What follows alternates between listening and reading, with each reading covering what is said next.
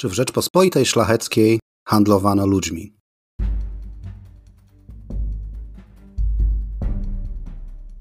Ryszard Kapuściński powiedział: Wszak istnieje coś takiego jak zarażenie podróżą i jest to rodzaj choroby w gruncie rzeczy nieuleczalnej. Będzie to podcast o podróżach do miejsc niedalekich, o bogatej historii Polski i regionu, o miejscach osiągalnych dla każdego i o moich przemyśleniach w historycznych miejscach. Zapraszam, Marcin.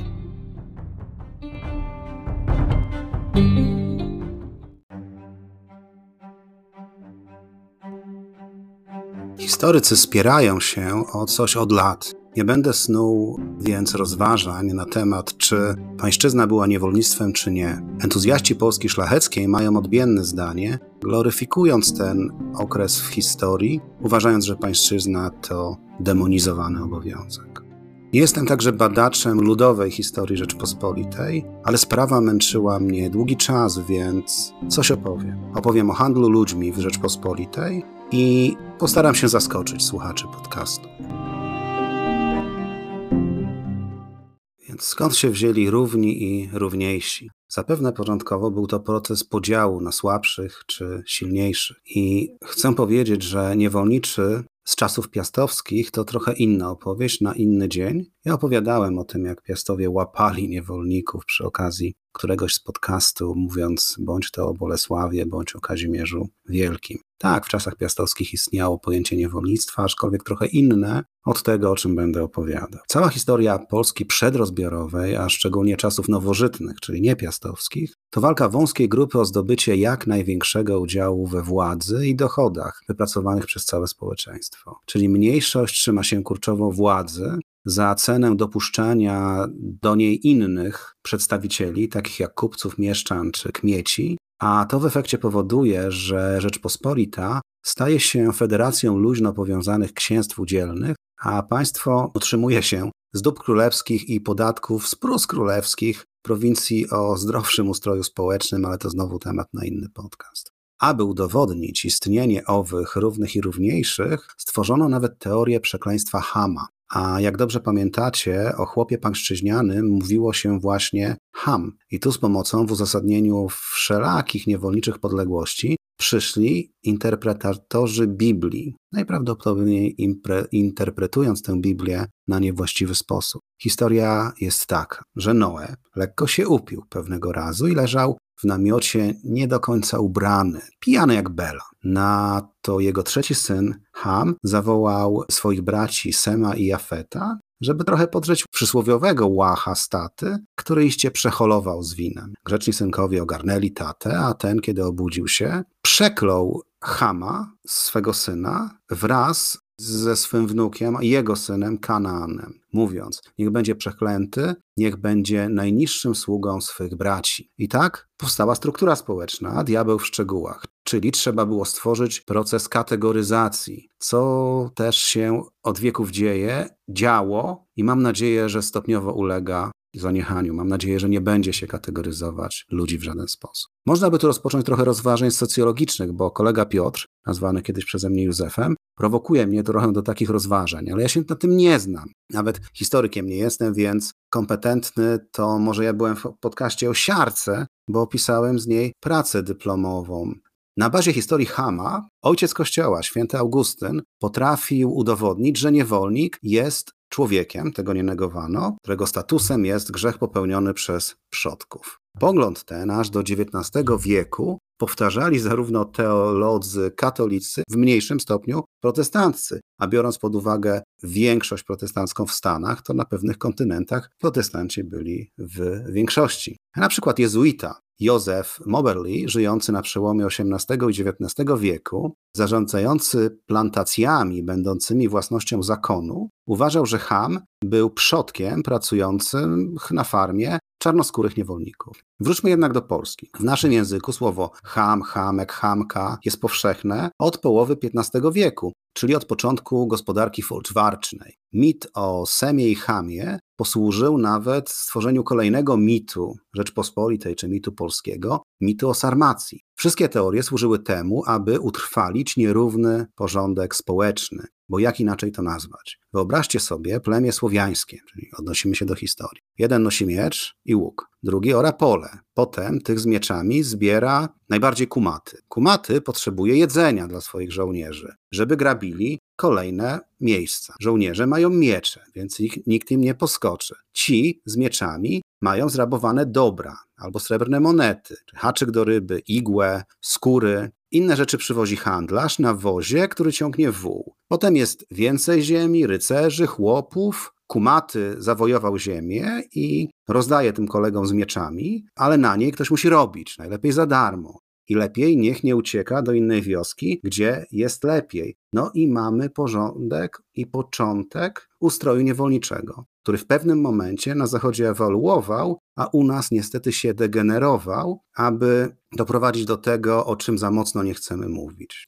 Czy chłopi mieli prawa? Kiedyś mieli, ale już w 1518 roku król Zygmunt Stary zrzekł się prawa rozstrzygania skarg chłopskich na właścicieli ziemskich, a aż do 1768 roku zabójstwo chłopa przez pana uchodziło zupełnie bezkarnie.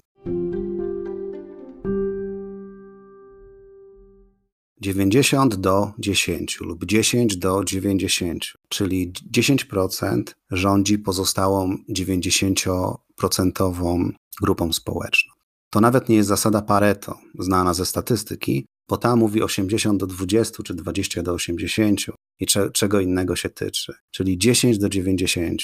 10 najbardziej sprawnych? Nie. 10% lepiej urodzonych rządzi 90% źle urodzonych. Bezsens ustroju Rzeczpospolitej Szlacheckiej trafnie podsumował Adam Leszczyński w swojej wspaniałej książce Ludowa historia Polski pisząc. Z drugiej strony pozostałe 90% ludności Rzeczpospolitej, chłopi, mieszczanie i Żydzi, próbowało dostosować się do życia w stanie podległości, chroniąc równocześnie największą, jak największą część tego, co sami mogą wyprodukować. Chłopi więc mogli się lenić, kraść, sabotować pracę u pana, uciekać do innego oferującego lepsze warunki, czy wreszcie buntować. Ustrój polityczny i gospodarczy nie pozostawiał im przestrzeni na inne strategie. Taki to był ustrój, więc jak mogliśmy się rozwijać? Skoro struktura społeczna była tak czarno-biała, trudno będzie nie zauważyć, że los nieszlacheckich warstw społecznych nie różnił się od konia, wołu czy worka soli i tak traktowano ludzi. Rzeczpospolita szlachecka, przedmurze tolerancji, wolności i chrześcijaństwa. Traktowała ludzi jak przedmioty, więc trudno się dziwić, że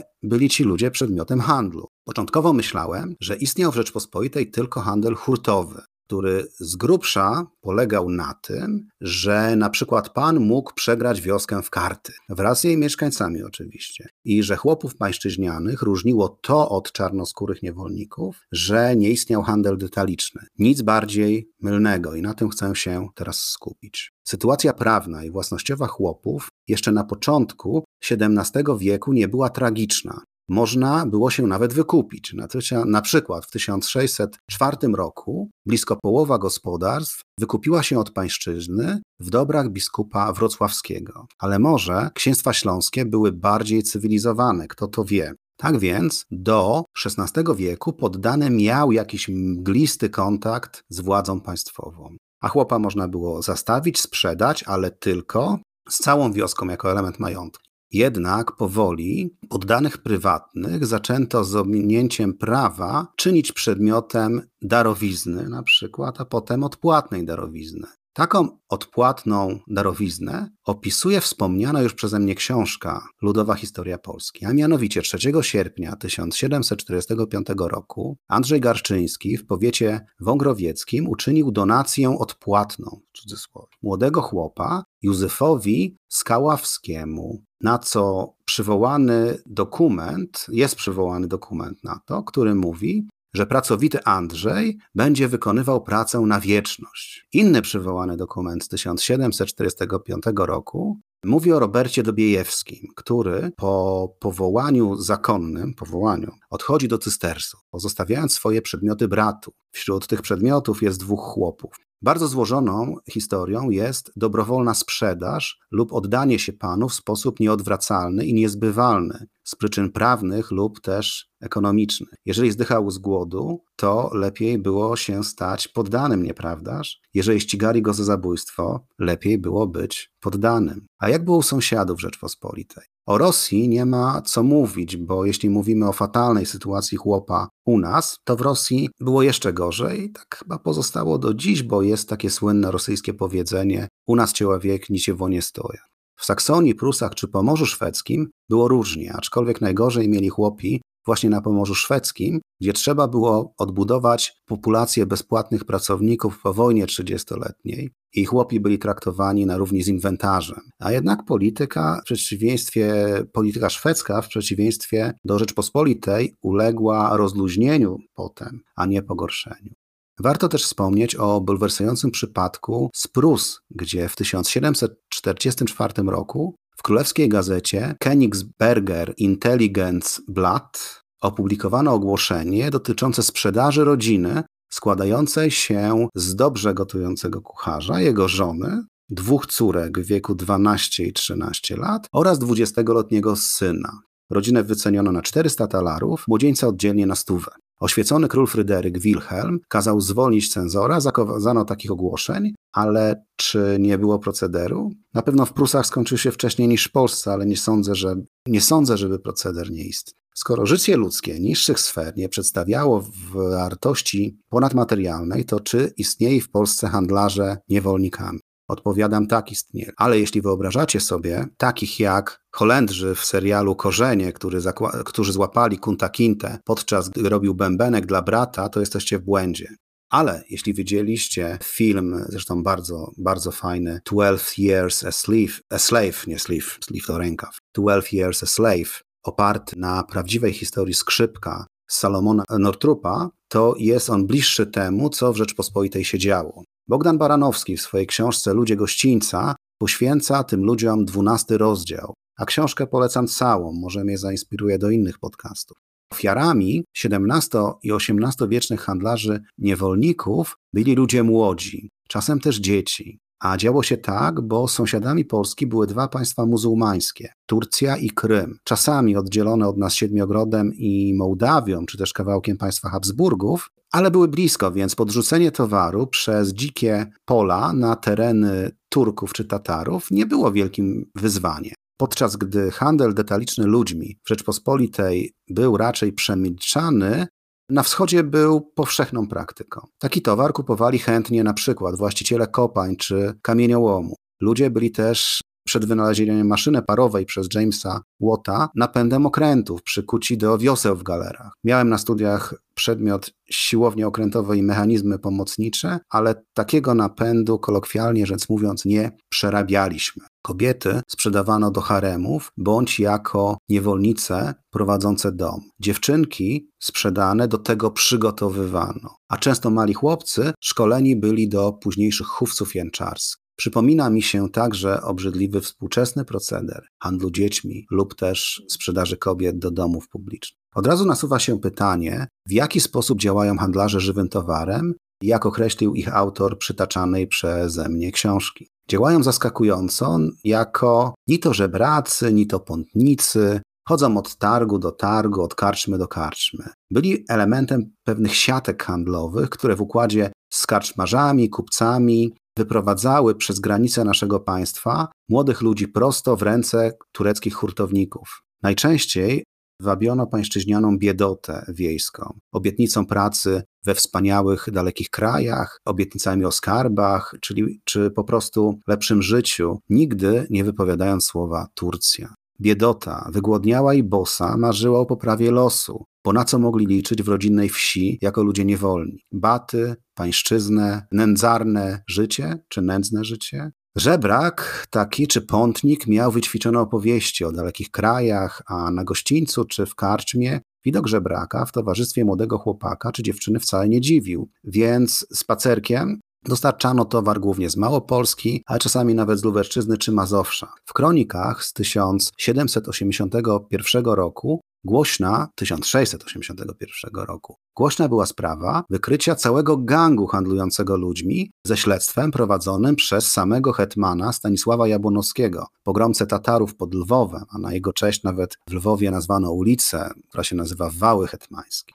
Gang działał bardzo sprytnie. Zaczęło się od tego, że w Karpsbrzmie między Warszawą a Kazimierzem Dolnym pojawił się pątnik wraz z parą sierot. Dzieciaki wygadały się, że idą na pielgrzymkę do Rzymu a trasa była troszeczkę naokoło. Aresztowano trójkę i po przesłuchaniu, po przesłuchaniach, pątnik się trochę nacierpiał, bo mu podsmażono stopy. Okazało się, że dzieci padło ofiarą gangu budzińskiego. Od Budy na Węgrzech, wówczas ona była turecka. Gang prowadził Ormianin o ksywie Czarny Aleksander, a ludzi na granicy ze Słowacją przechowywał niejaki karczmasz Szymon. Także tak to działało, prawie jak gangi uprowadzające kobiety w dzisiejszych czasach. Innego typu handlarzami byli werbownicy zajmujący się rekrutowaniem młodych parobczaków do wojsk polskich i obcych, ale to już inna historia. W każdym razie robili to za pieniądze, czy do naszej, czy do obcej armii. Tak też rekrutowano też siły lisowczyków, o których opowiadałem w jednym z poprzednich podcastów.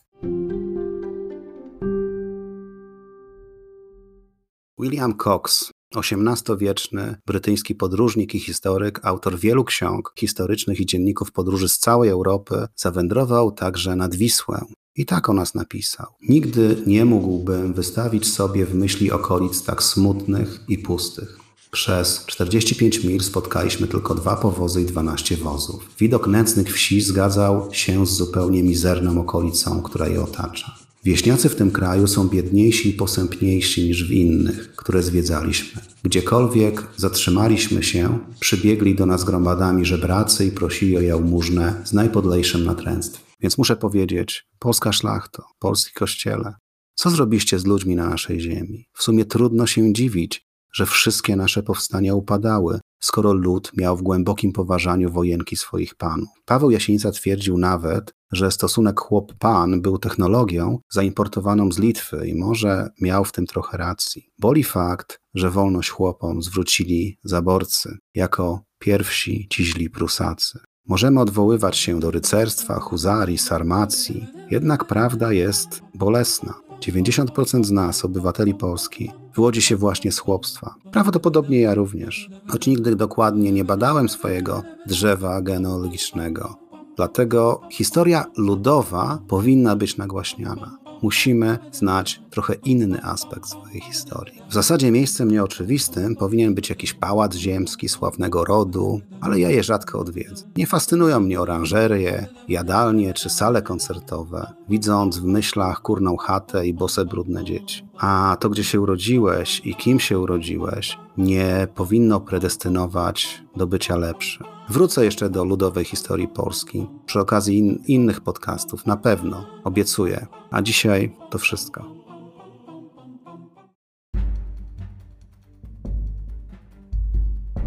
Dziękuję za wysłuchanie dzisiejszego podcastu. Czekam na uwagi o tym odcinku na Facebooku i Instagramie. Możecie także ocenić ten podcast w serwisach Spotify, Apple czy Player FM. Wasze pozytywne oceny ułatwią dotarcie do kolejnych słuchaczy. Możecie także postawić mi wirtualną kawę w serwisie Buy Coffee pod adresem podcast Miejsca Nieoczywiste. Środki przeznaczam na promocję podcastu w mediach społecznościowych. Jeżeli macie pomysł na odcinek, poproszę o mail na adres domwdawidach.gmail.com.